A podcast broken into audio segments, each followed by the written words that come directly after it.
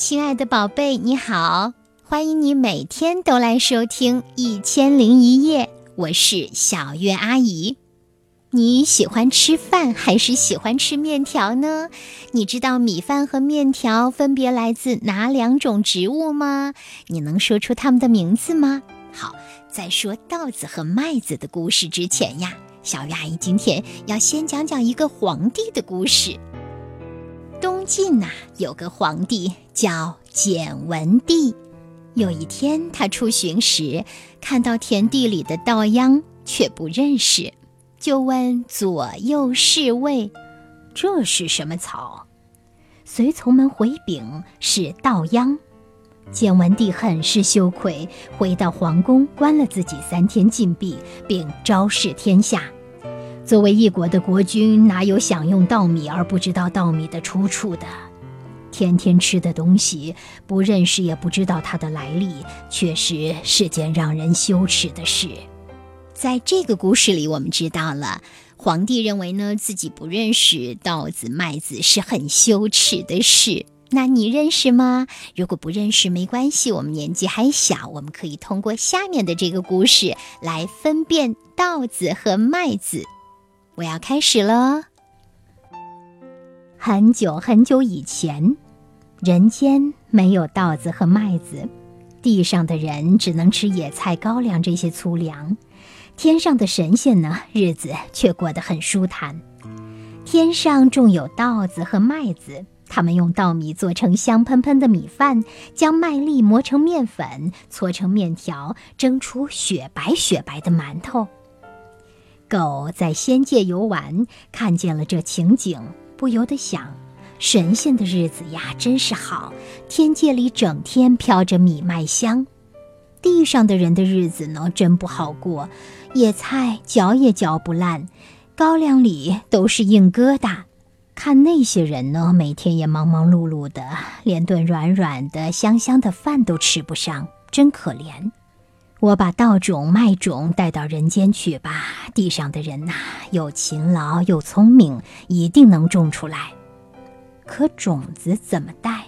背不了，抓不住。含在嘴里，那也太少了呀！狗跑到粮仓里琢磨着，一会儿用爪子刨刨，一会儿用舌头舔舔，都想不出办法来，索性躺了下来。当他再站起来的时候，发现身上沾了不少的种子。太好了，这就是办法！狗就地打了个滚儿，滚来滚去，翻了好几个身。直到身上呀沾满了稻子麦子，撒腿就往人间跑，跑呀跑呀，它步子轻盈，种子一个都没掉。狗跑到黄河边，河水翻腾，河上没有船也没有桥，狗又犯难了，想了又想，只能游水过去。狗一下水，粘在身上的稻子麦子全给水冲走了。狗赶快把尾巴翘得高高的，还好尾巴没下水，尾巴尖尖上还沾着一点儿种子呢。难怪我们看到的稻子和麦子的穗长得像狗尾巴。狗来到人间，将尾巴尖上的一点点种子小心地搬到田里，还用爪子结实。第二天呀，飘来一阵细雨，没几天，这些种子。发出了小绿芽，人们看见了，非常好奇，不知道这小芽会长成什么样，就每天去看，用心照顾。小芽渐渐长大，抽了穗，穗子饱满，沉甸甸的。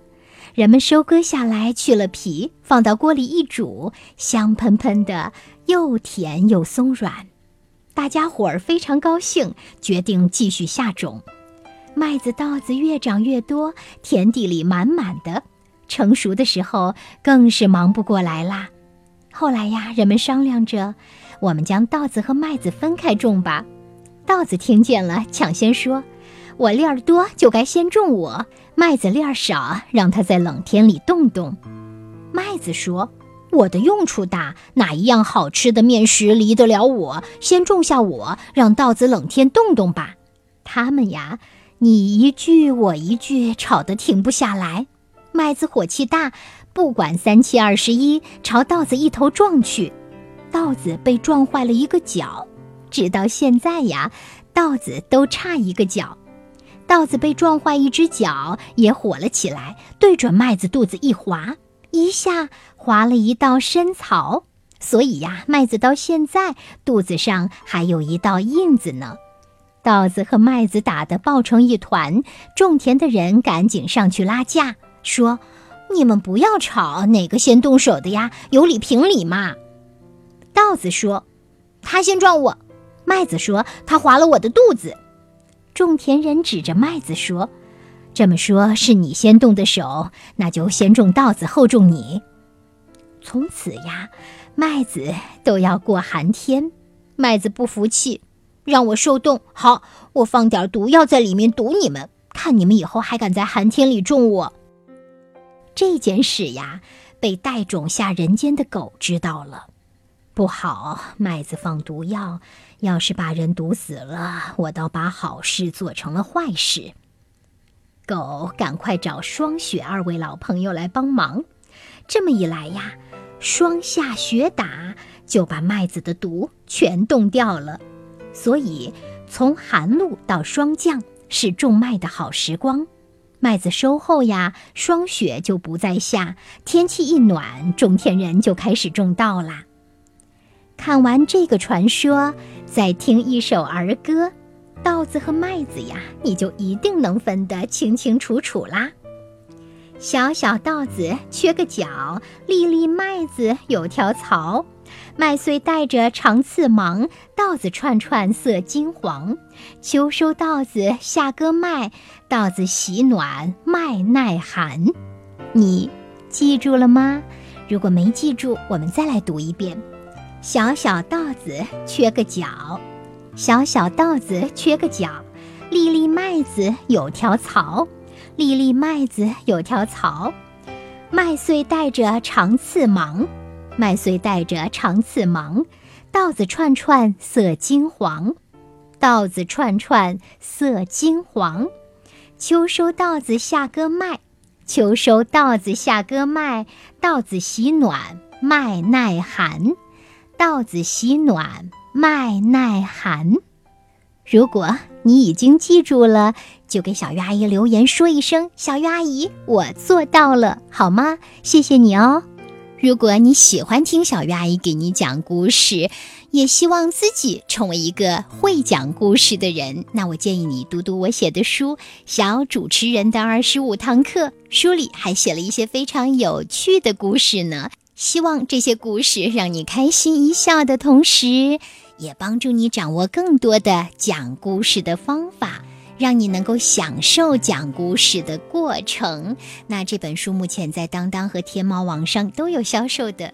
对了，我也把我自己童年生活的一些经历呀，写进了一本儿童小说，它的名字叫《茉莉花开》，里面讲述了小鱼阿姨和很多人不一样的童年生活。我相信，在阅读的过程中，你可能会浅浅笑，也会浅浅的皱眉，也许有时候还会流下难过的眼泪呢。